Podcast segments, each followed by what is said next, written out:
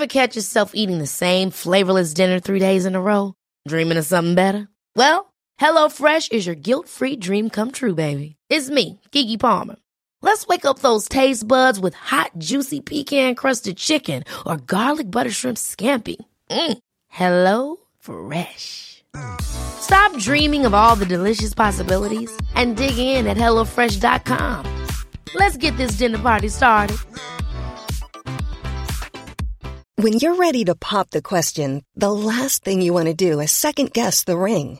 At Bluenile.com, you can design a one of a kind ring with the ease and convenience of shopping online. Choose your diamond and setting. When you find the one, you'll get it delivered right to your door. Go to Bluenile.com and use promo code LISTEN to get $50 off your purchase of $500 or more. That's code LISTEN at Bluenile.com for $50 off your purchase. Bluenile.com code LISTEN. Excuse me. Hello, listeners. Hello, everybody. Is everybody assembled? Have you taken your seats? Refreshments available from the bar. It is time for another delightful episode of Homo Sapiens Extra. I'll be your host today. My name is Christopher Sweeney. I come to you riding high. The LGBTQ plus community has had a rather brilliant bit of news. Our very own Tom Daley has won gold at the Olympics.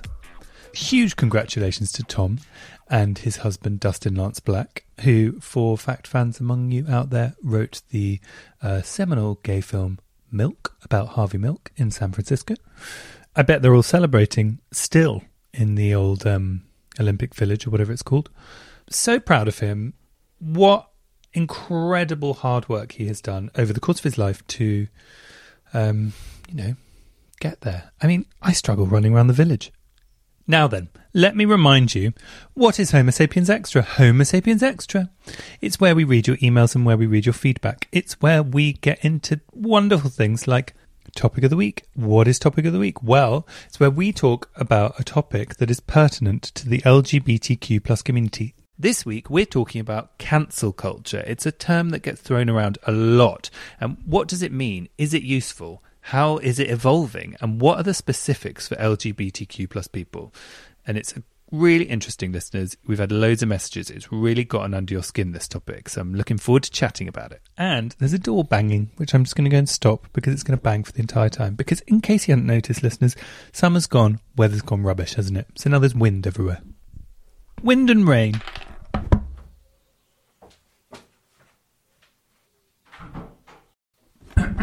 I don't think there's many things more painful than a door consistently banging because of the wind. That and um, you know when a when a scooter drives, but a moped or a motorbike drives past you really loudly. That the people who do that, they should reserve a very special place in hell. Maybe they should be cancelled. Um, no, because maybe it's not about cancelling. Maybe it's about meeting with love. Well, we've got opinions from all sides of the fence, but we'll come to that. We're going to be getting an, expert in the house for our discussion on cancel culture. We're going to be talking to Ashley Dotty Charles. Dotty, who you will probably know from Radio 1 Extra. She's the creative curator, I think is the right word, of Apple, and she's a Beats radio presenter. She's an amazing person. She's fascinated me for many years, and she has written a book called Outraged Why Everyone is Shouting and No One is Talking all about this area, cancel culture, really. And she wrote an article that kind of went a bit viral on The Guardian, which was basically the headline was As a black gay woman, I have to be more selective about what I'm outraged about.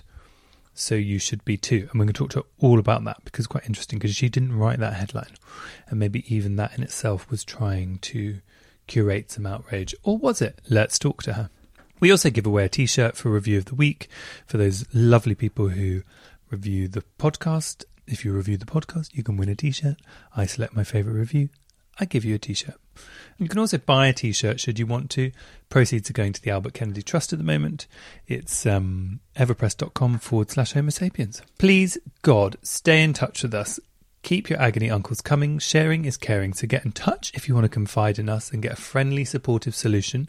It's at Homo Sapiens on Instagram or at Homo Sapiens Podcast on Facebook or the main event, it's email. Hello at Homo sapiens podcast.com. Let's go and have a look at some emails because did you listen to our episode with Michael Stipe last week? It was an utter joy chatting to him, and so it turns out, an utter joy for you lot to hear it because you've sent so many lovely messages about it. He really, really touches people. It's really nice to see that he obviously strikes a chord with people. The way that he has sort of conducted his his queer life, I suppose, is is something that you um, a lot of you relate to. A lot of you are really in love with. So Toby got in touch about the Michael Stipe episode. Chris, thank you so much for this episode! Exclamation mark. Toby, not a problem. Michael Stipe has been with me on my queer journey since I was 11, 12. Now 29. Spring chicken, Toby and he continues to inspire me with his wisdom and his music. His ability to walk unafraid, name of a song of his, and be his full queer self always resonated with me. I originally came out at 17 as a gay man, but then more recently as a queer and gender fluid, something that has been quite a challenge to get a head around, particularly more recently as I share this more openly. Good on you, Toby. I have found so much comfort in the connection I had with Michael and REM back when I was younger. My love for his queer story told in Pretty Persuasion, the first time I read his famous quote about being just sexual rather than homosexual or bisexual. Hearing him talk about these feelings of fluidity and queerness in your podcast was once again so affirming and such a joy, capital J O Y stretching a hand out to my past self, and their struggle holding it alongside my hand now in the future. That is so beautifully put, Toby. Just wonderful. Thank you for making this magic happen. Toby, honestly, I just point a microphone at it. They they do all the hard work, these wonderful people we chat to. And it was it's just the whole reason we do this podcast is for emails like that, Toby. Pat Jackson in Winnipeg, Manitoba, Canada has been in touch. Canada contingent remaining strong. Hello, long time listener. Yes, Pat. Thank you for getting me through lockdown this last year. Pleasure, Pat.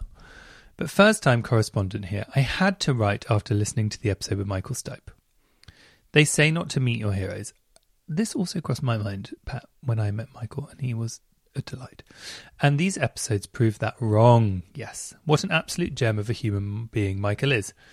Actually, I have met a few in real life, and it's been lovely. So, well, there you go. Never trust a saying. Maybe that's what we're saying. Your conversation hit me on a bunch of levels. Michael is a few years older than I am, so many of his feelings about being queer but quiet about it as a young person and feeling freer about it now resonated so much. And his talk about photography, spirituality, food, art in general, and having his own heroes was simply marvellous. Thanks again for these episodes and the podcast itself.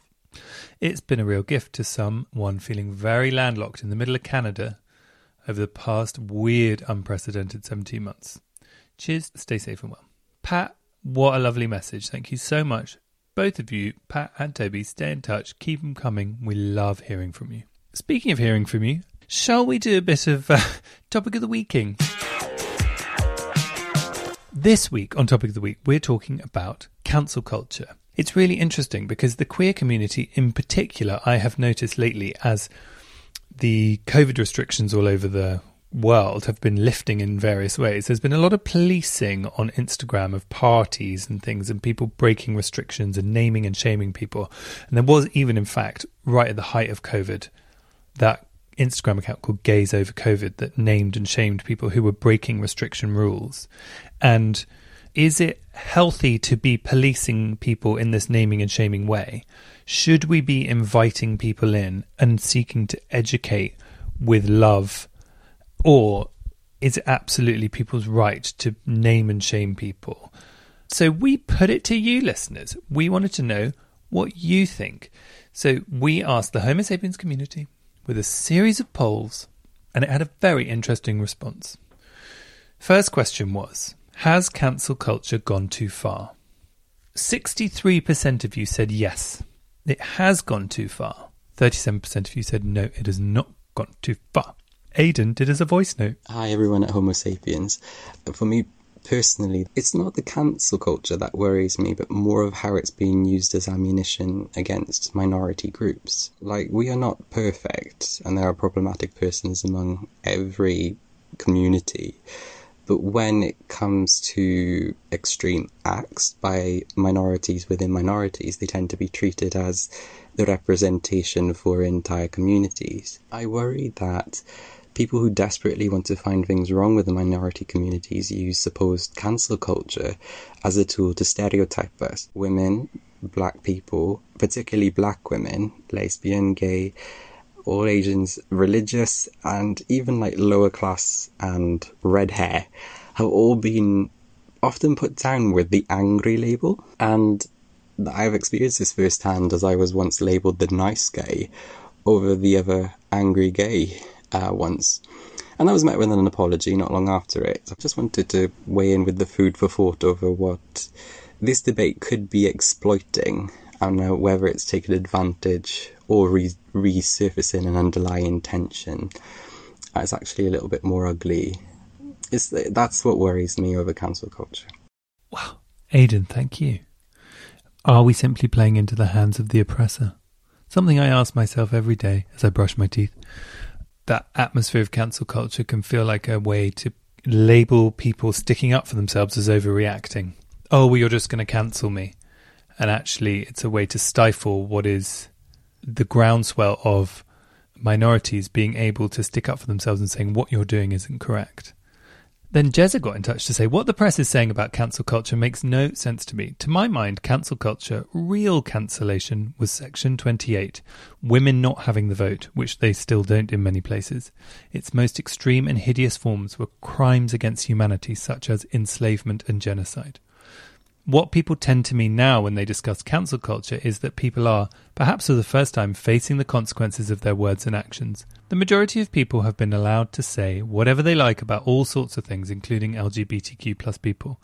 The law and general societal attitudes encouraged them to be negative. The law protected them. I do see the value in calling in first before one calls out an individual. I worked for a trans charity for five and a half years doing F2F training but when I tell someone they ought not use the slur that is used to describe trans people, I won't say it. Um, they play victim and accuse me of cancelling them. I am not. They are not used to consequences. That is the bit they're not used to, the consequences. What the press media call cancel culture is, to my mind, consequence culture. Interesting distinction, Jezza. And it truly has a place. Hope that makes sense. So, consequence culture, not cancel culture. Matthew then got in touch. Interesting question. I don't think cancel culture has, as such, gone too far. I think the debate about what cancel culture is, isn't, has gone way too far. It's now used by the right, typically as a phrase to essentially defend their actions when people call them out. J.K. Rowling is a huge example now with her anti trans rhetoric. She says she's being cancelled, but then her best selling kids' books still sell, etc. It really irks me as a phrase because the people who complain about being cancelled are usually spouting stuff that they don't want to be challenged on, typically offensive or bigoted, and then they get a media tour about being cancelled, radio, columns, TV. While minority groups that these people target with their rhetoric face very real examples of being cancelled, to use that term, through not getting jobs, being abused online, facing discrimination on a larger scale. That is really interesting, Matthew. Thank you. Matthew, who hosts a, a, wonderful podcast called Bottoming. But then Mike comes in with a whole other angle. He's written in and says cancel culture implies that humans can't learn, grow, or change. As a primary school teacher, I try to encourage the students to see their mistakes as a chance to improve and better themselves in terms of academics and their character education. Mike, where were you when I was growing up? It's a mentality that as an adult I've also been working on trying to apply. There are times when a person should face harsh consequences for their actions or words particularly if it is repeatedly hateful, dangerous, or damaging behaviour. Important distinction. But the mentality of cancel culture seems to be meeting negativity with further negativity. While some people refuse to change, surely it would be best to at least first offer support and give them a chance to learn and develop before leaving them alone on the naughty step forever. Question mark, question mark. Very true and wonderfully open hearted and bold of you, Mike. So then we asked you all, have you ever held out on posting something for fear of being cancelled? 39% of you said yes, 61% of you said no. I'm really surprised by that number. I thought more people would.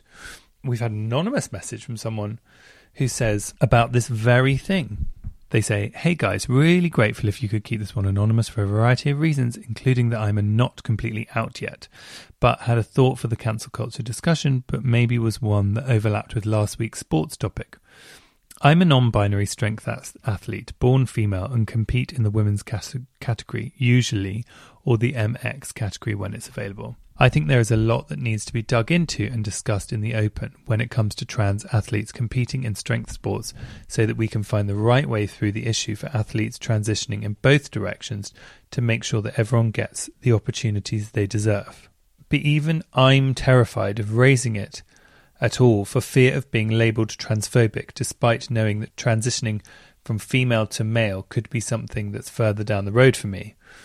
If someone like me is scared to raise it, it makes me scared about which voices are out there and whether that's proving more polarizing.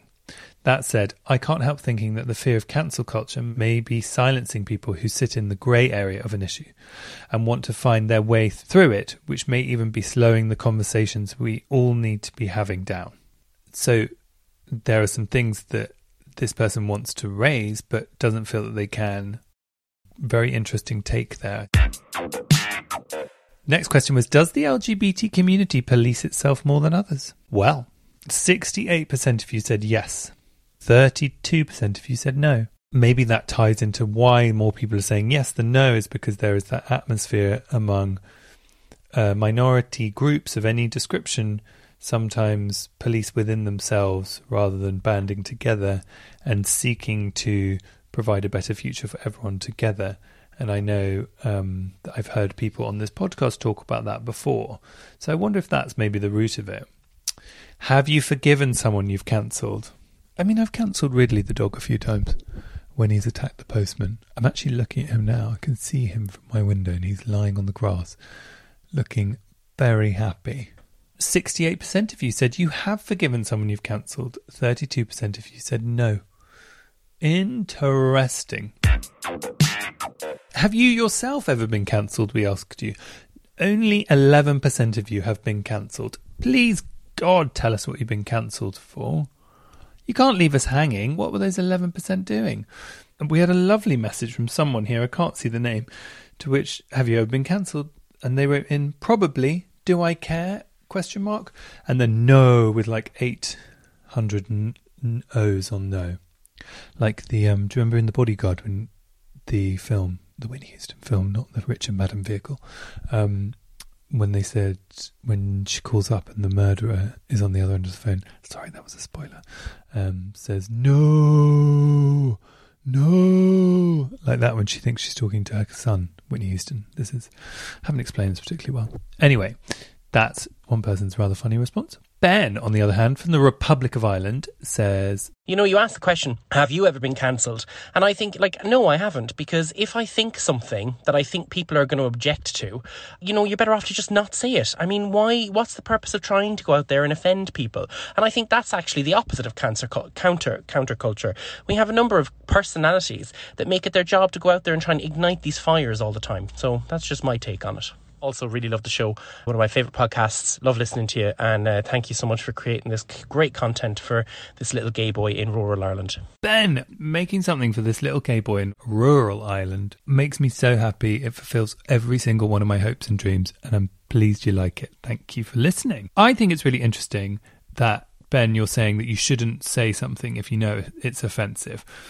I absolutely agree. I think we've all got a pretty good sense of that. I think it's like you say that these people who make it their business, like I don't even want to say her name. Jack Monroe, previous guest of this podcast, took her to court and won. That's all I'm going to say. Genius. She makes it her business to say things that get up people's noses. And we'll be talking to Dotty about that in a bit because she, in her book Outrage, is talking all about this stuff. However, I don't think you should blanket not say something if you think it I think it's about going into discussions open minded to having your mind changed and going in with questions rather than statements and going in to listen rather than to speak. I think that's sort of the thing that I feel like we've lost is that, you know, people want to be so absolute, is what some, some of you have been saying in your voice notes and messages. If I feel something and I'm not quite sure why I feel like I'm the wrong side of the general consensus, then I think there's a way to phrase something, to speak it out loud, and to quizzically ask questions that isn't incendiary. I think we've all got to be able to learn to do that, you know? So we asked you actually, is it better to cancel someone or engage with them? And a resounding load of you wanted to engage rather than cancel, with quite a bit of nuance actually. So Ali said, engage, have a discussion with somebody who has a different opinion than you. Mickey said, communicating is always key, otherwise, that's how you get world wars. And me and Ridley have been in a similar position, Mickey. Silver Foxter says, always important to engage. The only way to sort issues is engagement and conversation. And listening. That's what I think we need to add on there is and listening. Ben says it really depends that if they're open to conflict resolution, then yeah, but only if you are too. True, it very much depends on the person. You've got to, you've got to, you know, some people don't want to listen. Some people don't want to have a discussion. Adrian says that depends what he, she, they, them, or them have done. We must learn the reasons behind their behaviours and provide an opportunity for the person to learn. I do think I really always want to try and help people learn. David says, engage calmly. Once you lose your temper, you lose the argument. Hayden saying 100% better to engage, provided it's safe to do so. Growth is better than cancellation. Always engage, says Aaron. Cancelling them doesn't solve the problem. MGM says cancel culture is just limited to social media drama. It has no consequences in reality. And now, oh, what's Emma got to say? Hi, guys. Um, I feel as though in 99% of cases, I would much rather engage with someone whose views I don't necessarily agree with rather than cancelling them. And that's kind of personal reason that I would rather humanize someone and try and understand where they come from, even if it's a very negative view. You know, seeing their background, and just because I think it's very easy when someone's being negative and hurtful and hateful to just hate them. Um, and personally, that doesn't make me feel any better. So I'd rather try and at least understand where that negative energy and viewpoint was born from. And again, hopefully, in some cases, try and change their views or at least just sort of sit with the fact that they're maybe not a monster, they've just maybe been through a lot. But I know that is always easier said than done. Easier said than done for sure, Emma, but also they're maybe not a monster, they may have just been through a lot, which I think is a very interesting point. I think, honestly, the people who are doing things like crazy mean about people is honestly someone metabolizing their own trauma. It's not up to us to take shit for that, but I do think that's why people behave abhorrently online is because it's some deep pain within them and they've worked out if they can make other people feel as shit as they do, then hopefully things will be better. It's wrong, it's not true, but that's my take. Let's have a listen to Eric. Hi, Homo sapiens. Eric here from Limerick, Ireland. I just wanted to leave a message about cancel culture. I think cancel culture at times can go very extreme, as we have seen with things like Little Britain and Come Fly With Me, as they have been removed from Netflix and BritBox but yet they still are, are out there and still can be found on things like TikTok and YouTube. Now, I don't think there's any point of getting rid of something altogether. Potentially replacing it with something else is a better alternative, but still have the history of why it was cancelled or what caused it to be cancelled because of it. That's what I think, anyway. No, I don't think pretending something didn't happen is useful or constructive. I think we need to remember to learn our history. However, things like problematic TV shows that have it's come to light are particularly problematic. I also think there is, for me, uh, look at me being all emphatic and um, exactly what I just said I shouldn't be. You know, I think taking them down is sometimes viewed as a punishment or a cancellation. But in, in, in is there not another angle here? I'm desperately trying to be so um whatever the word is balanced. Isn't the the other way of looking at it? It's like okay, we we've learned about that now. Let's not keep making money out of it on our platforms. Let's not put it into the public conversation as directly. Of course, it can be found. All these things can be found, but let's not actually have it as part of our portfolio of, for example, on something like BritBox or whatever. It's like it's making money, you know, and let's to make a decision as a company to not make money out of something that is really upsetting people and was probably in retrospect a mistake but you know so i think it's it's really i think it's really important to show development through that stuff and it's not erasure it's it's just rectifying in the best way you can in the time that you're in sharon's got a very good point for us here I think this depends so much on what the person actually said or did and what your relationship is. It's not a queer person's job to asshole whisper every rando on the internet with a shitty opinion. And also, one more voice is unlikely to make a difference to someone under a dog pile. In a lot of internet discussions, I feel I can only make a negative impact, so I block and move on. On the other hand, with a friend, relative, or someone who has reason to value your opinion, starting on one on one is worth a try. Obviously, there's also the dynamic of what the person did and how much power they had to do it.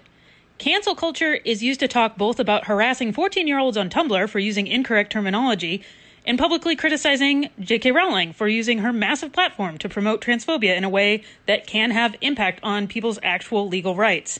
And it's important to distinguish those two situations. Very important to distinguish those two situations. Thank you, Sharon. I love that being it's not your job as a queer person to educate everybody on the internet. And actually, really interesting nuance of like, you know, engage with a family member, talk to them. Don't don't just shut them out if you feel they need to learn. But shouting into the internet, getting into an argument with the whole of the internet, probably not going to go that well for you. Love it. I think it's time to bring in Dotty. Now, Dotty is a radio presenter. She started at One Extra. She is now at Apple Music. She's Apple's cultural curator and she's got her own show on Beats Radio as well. She's written a whole book about outrage, really. Why and how we've got where we are, which is why are people all shouting at, at each other on the internet? Is it useful? She's very much coming from the angle, which I love about her book, about as a black gay woman, you know, she said this, um, you know, that you do see it through a particular filter, and I'm excited to talk to her about that.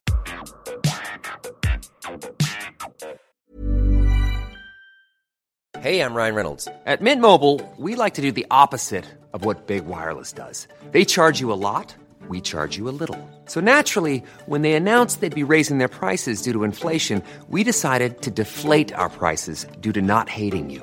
That's right. We're cutting the price of Mint Unlimited from $30 a month to just $15 a month. Give it a try at mintmobile.com slash switch. $45 upfront for three months plus taxes and fees. Promo rate for new customers for limited time. Unlimited more than 40 gigabytes per month. Slows. Full terms at mintmobile.com. When you're ready to pop the question, the last thing you want to do is second guess the ring. At Bluenile.com, you can design a one of a kind ring with the ease and convenience of shopping online. Choose your diamond and setting. When you find the one, you'll get it delivered right to your door. Go to Bluenile.com and use promo code LISTEN to get $50 off your purchase of $500 or more. That's code LISTEN at Bluenile.com for $50 off your purchase. Bluenile.com code LISTEN. The full title is Outraged Why Everyone is Shouting and No One is Talking. Yes. And this week we're talking about cancel culture Mhm. on the podcast. Correct me if I'm wrong, but it's sort of adjacent to what you're talking about in your book. But what I loved is that for someone talking about in and around cancel culture, you're not afraid in the way that you speak. Like it's very like this is what I think, and I think that's really refreshing. Um, it was full of you and your personality. And was that a decision? Yeah, do you know what? I was nervous writing this book as honestly as I do because we are we are in a climate where there's people that will receive you can never please all of the people all of the time anyway, Mm. let alone in the internet age. Um, so Yeah. I, I did have reservations um, because I think you are like by by trade I kind of need to be liked by a good amount of people. Do you know what I mean? Mm. It's not like I don't care if people like me, and there, there are loads of people out there like that. Like hats off to you. Wish I could be one of those people. I do kind of care. Like I, I want people to at least like me a bit. So you, it was it was Mm. nerve wracking putting yourself on the page and not being a fence sitter in a book like this. You kind Yes. of you, I, I I have my view, and I don't ever try and impose that onto the reader. It's very much like, well, you kind of make up your own mind, but this is kind of where I stand, and that is it's quite terrifying. Yes. In in this day and age, yes. Yeah, well, you did it amazingly, and like so. For anyone listening who hasn't read Dotty's book yet, there's two bits I kind of want to talk about, which is like the kicking off point for the book Yeah. and the the sort of cancellation of H and M. Yeah. And will you tell me a bit about that and what that provoked in you? Of course. So um, there was an instance of, of mass online and, and real world outrage actually because this Mm, this I remember spilled into an actual riot in South African H and M branches. Do you know what? it was it was the first time I confronted that feeling of obligatory outrage. And I think a lot of us don't even realize when we encounter that, which is Mm. when there's something which is supposedly an affront to your being. So if you're a woman and something seems misogynistic or you're an ethnic minority and something is interpreted as racist, you kind of you're obliged to feel that way. It's an affront to your being. So Mm. when people said that there was a racist H&M hoodie, I was like, well, there's a racist H and M hoodie. I'm gonna have to, where, where, where do I sign up? Where do I sign up to the protest? Um, I felt duty bound to go along, kind of with the tide of taking extreme offence. But then I looked at this hoodie, and a lot of people will remember it. It was 2018, the start of 2018, and H and M put a, do you know what? Really clumsily put a little black boy in a hoodie that said "coolest monkey in the jungle." Now, I, I can see why that's a poor marketing choice, right? But I didn't look at it as, oh, my H&M have set out to be intentionally racist here.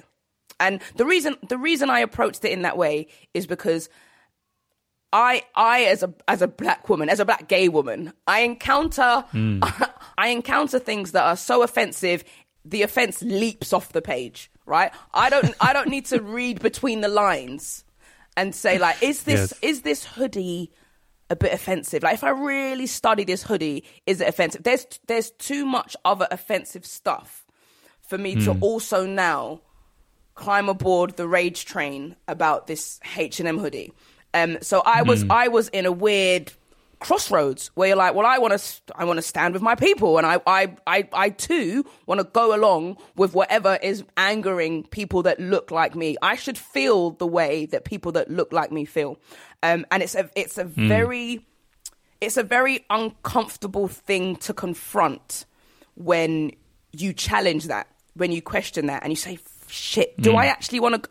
Am I actually offended by this though?"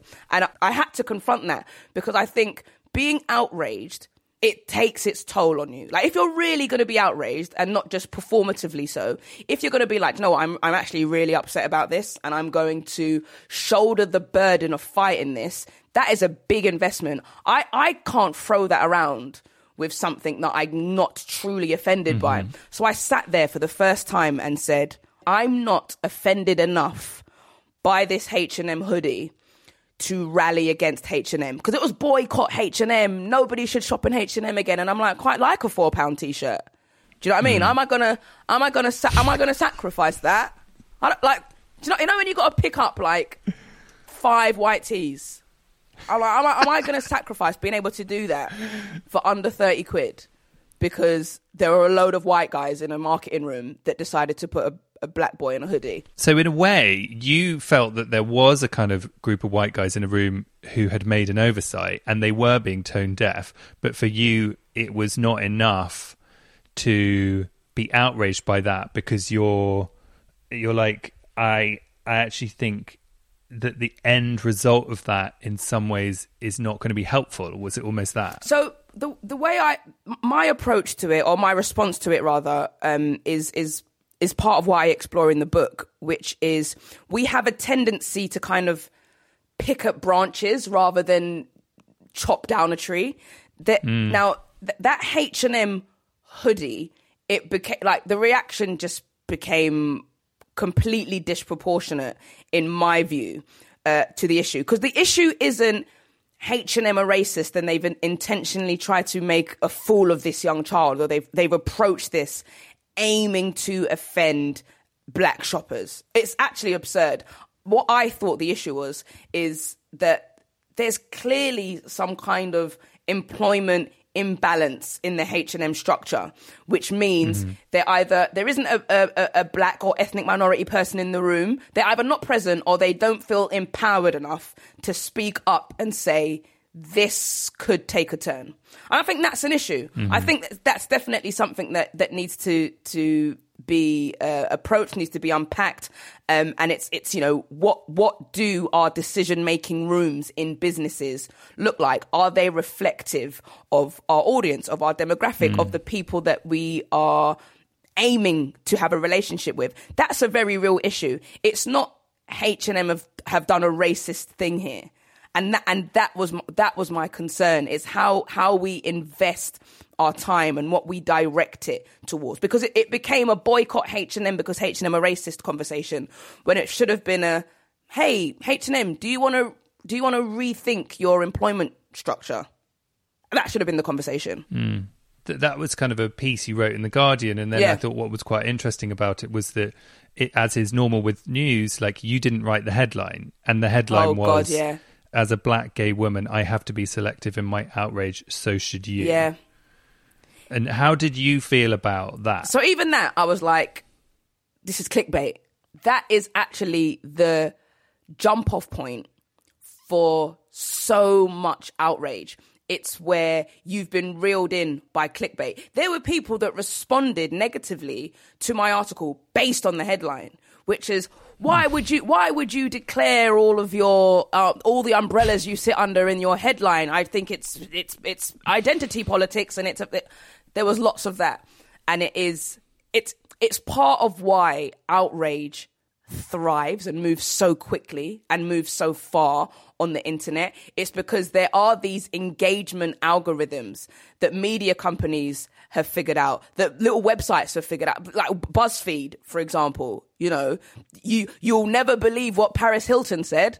What, what is it then? We like we, we we we get we get to that point where we're like what? I need to know. I always right? click on it. and it's it's it's it, it was it was a clickbait headline and i i look at clickbait actually in Hmm. in the book because i experienced it on the article which was actually trying to dismantle this whole outrage industry a bit yeah, it's kind of a, a vortex of like irony. Yeah. I think you said somewhere else like race, sexuality, and gender means society has three boots on your neck. Yeah. And I could choose to allow myself to be outraged all the time by this, but I don't. But for, for you as a person, where do you think that LGBTQ plus people do kind of get the raw end of the cancel culture deal more than others? Well, do you know what? I mean, I, I haven't. I'm. I'm not going to pretend that I invented the term of intersectionalism, but there are many people whose identity in society kind of sits at a crossroads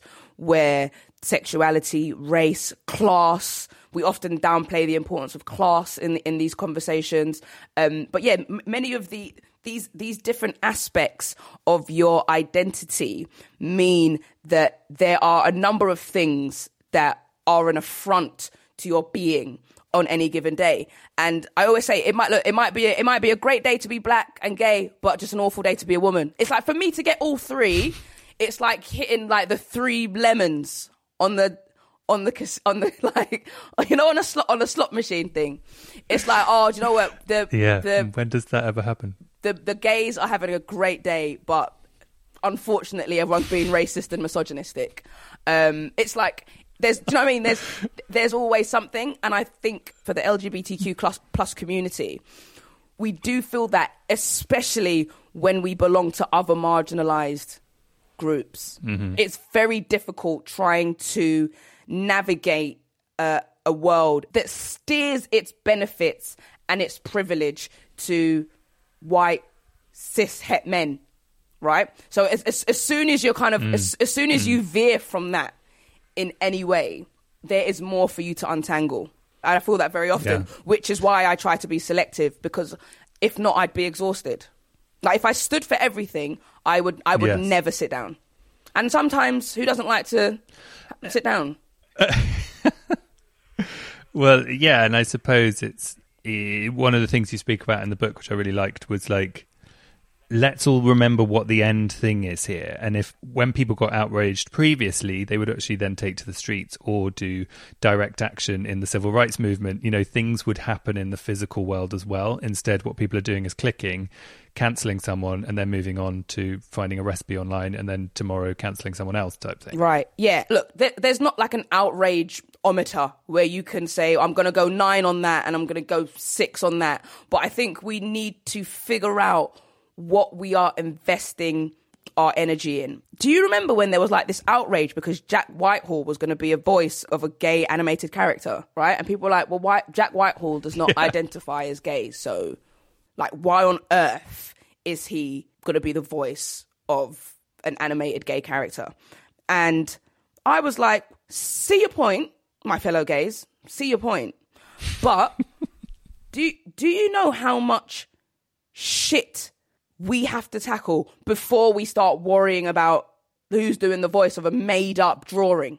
Do you know what I mean? Hmm. And I think it's about figuring out what we care about and then in making sure we invest our energy where it's needed most. If what we are trying to dismantle are these prejudiced, inaccurate, uh, offensive views about gay people, about trans women, about queer teenagers. If if we're trying to dismantle those things, let's not burn ourselves out worrying about a Jack Whitehall voiceover. It's about outrage fatigue and outrage burnout. I am all for protest. I am all for disruption. I am all for deconstructing and dismantling oppressive industries, structures. But I think in order to do that, we need to be very careful about not making outrage Mm. the default sound.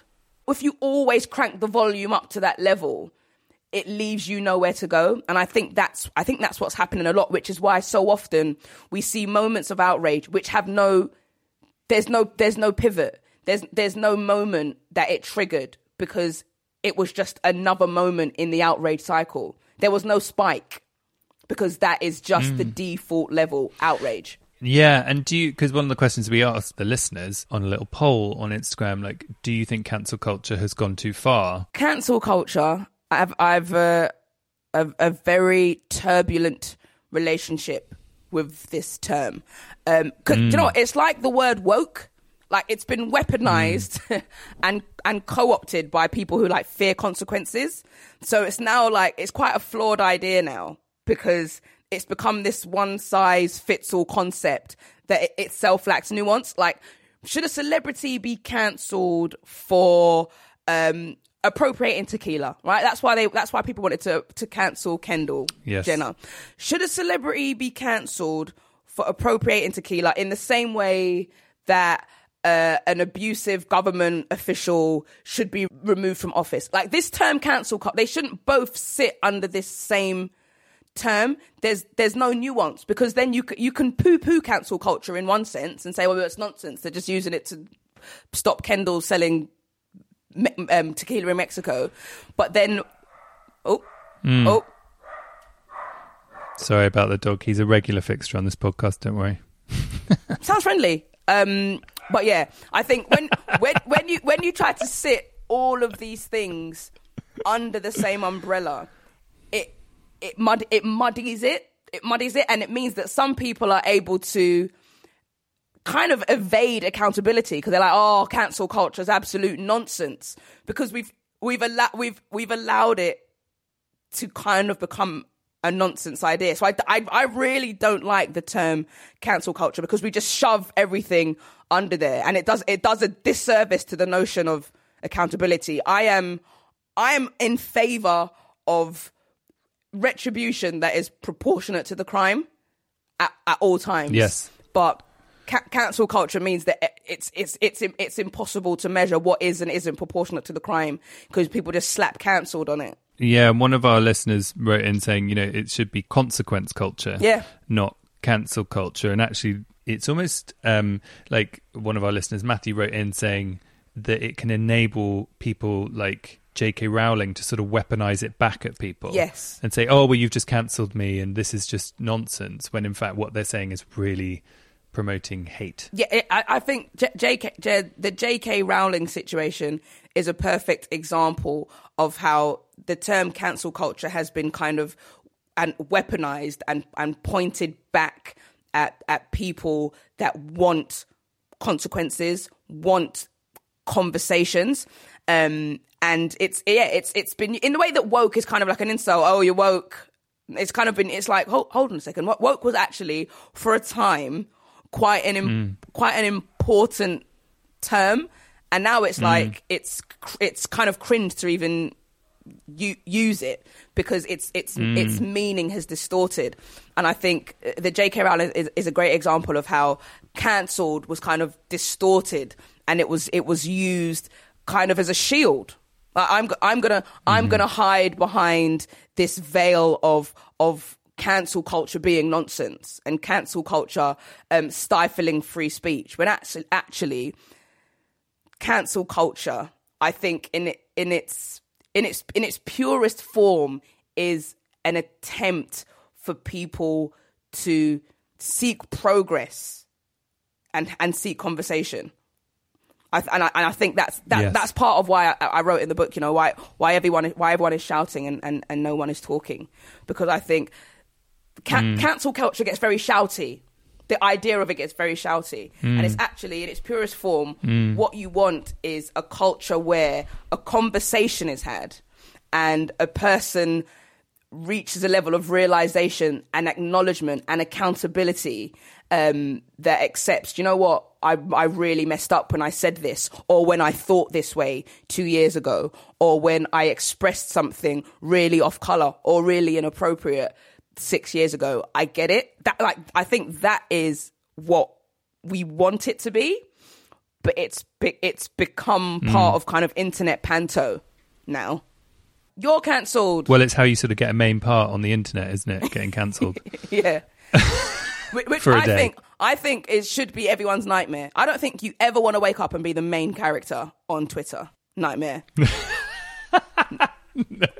I'm I'm I like I think like you should kind of for me anyway. I'm quite happy being like like backing vocalist in on Twitter.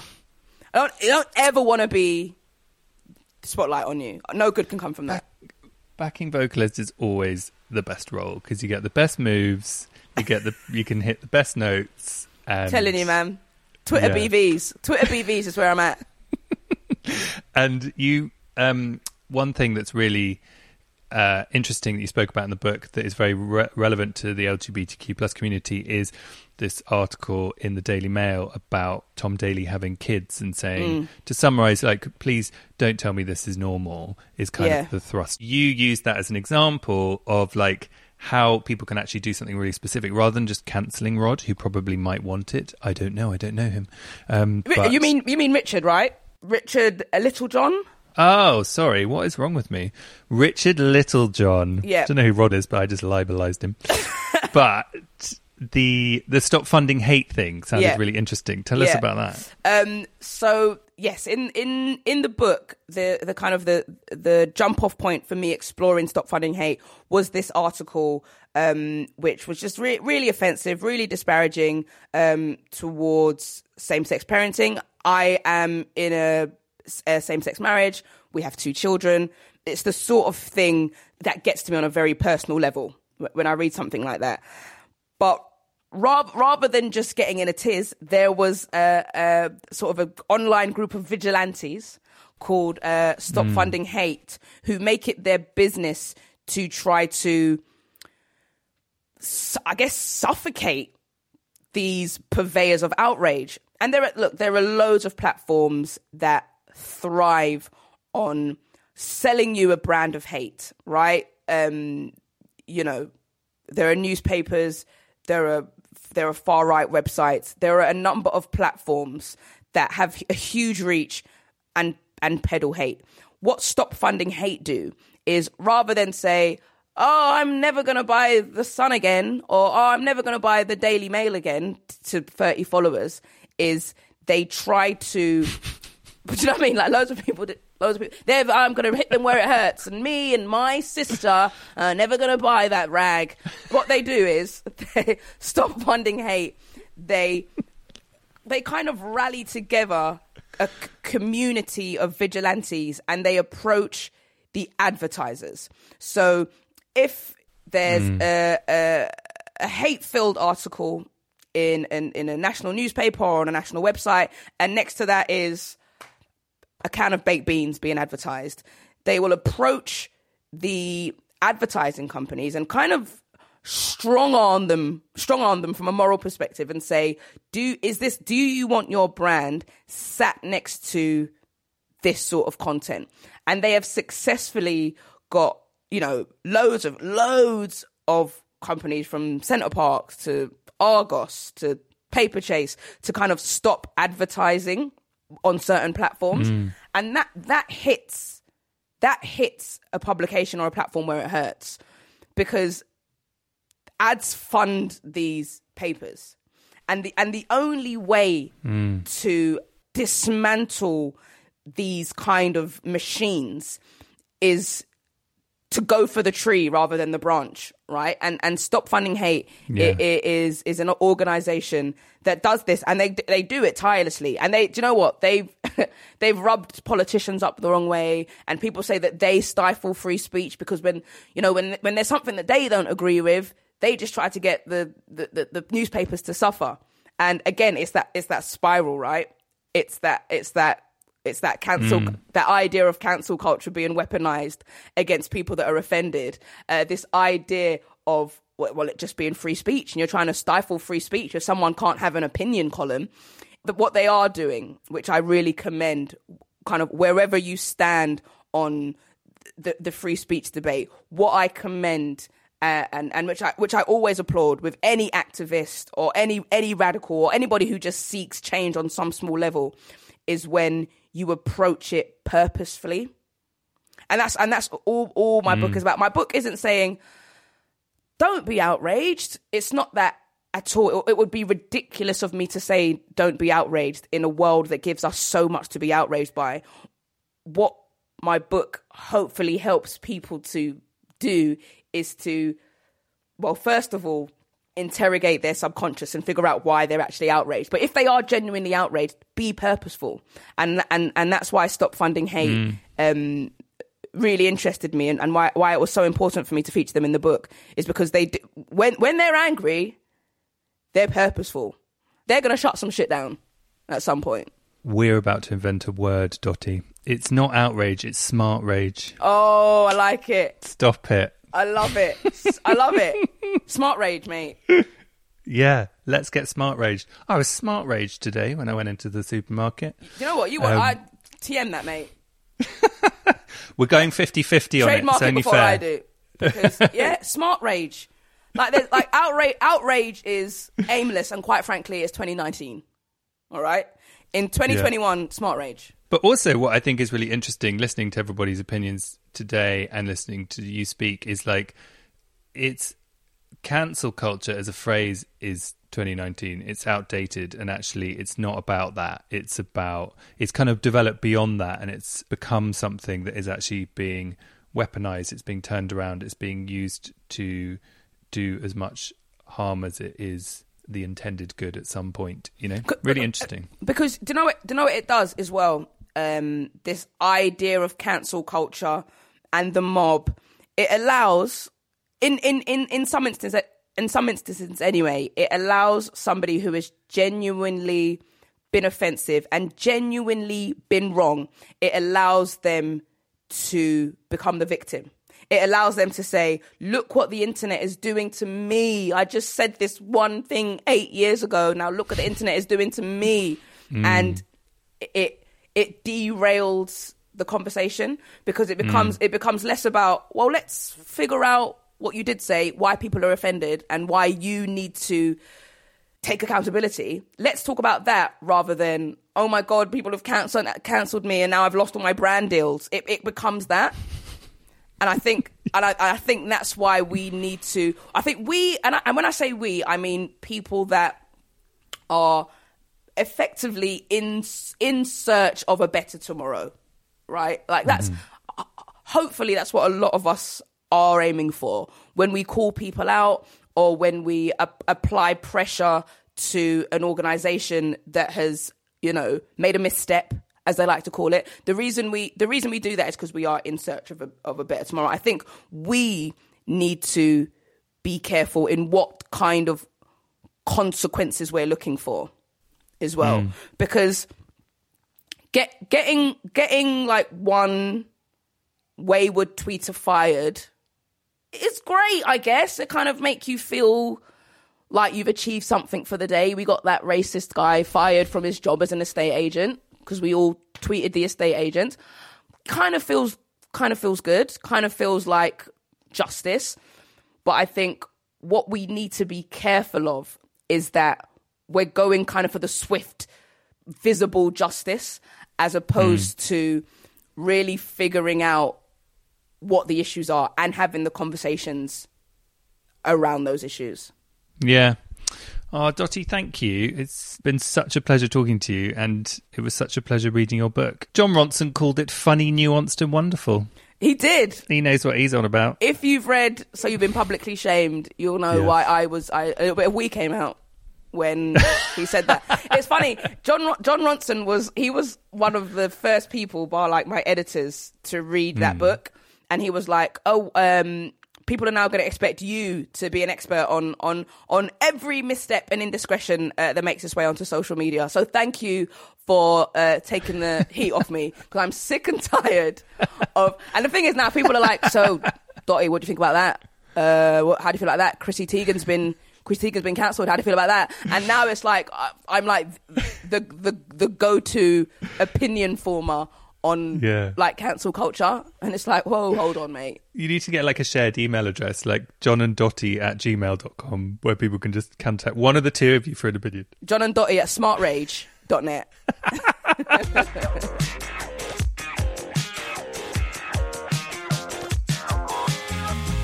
Love Dotty. Thank you so much for doing that, Dotty. What a joy that was. Listeners, thank you so much. Please let us know what you thought about our chat with Dotty. Let us know. Let's con- continue the cancel culture conversation. Where is it useful for us? Where is it not? Where are we playing into the hands of the oppressor? Where are we embracing people with love and hoping to educate people further? Like Dotty says, for a better tomorrow. Is that phrase, cancel culture, even useful anymore? I am very interested in all aspects of the debate. Give us a shout. Hello at homosapienspodcast.com. Get in touch on Instagram at Homo Sapiens and on Facebook at Homo Sapiens Podcast. And if you'd like to win a t shirt, go and re- review us on Apple Podcasts and we'll select the t shirt winner and give somebody a prize. Thank you so much, listeners. I love hearing from you all. It's been an absolute delight and loads of love to you all. Bye now.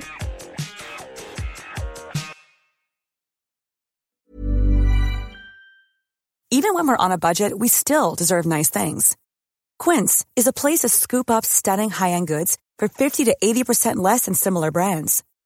They have buttery soft cashmere sweaters starting at $50, luxurious Italian leather bags, and so much more.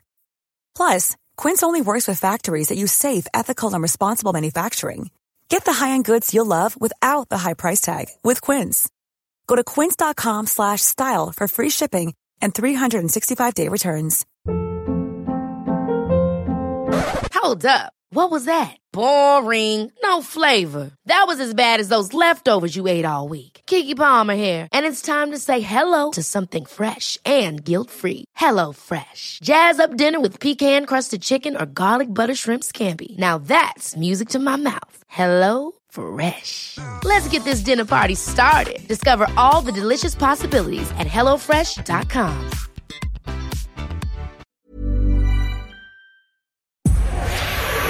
Powered by Spirit Studios.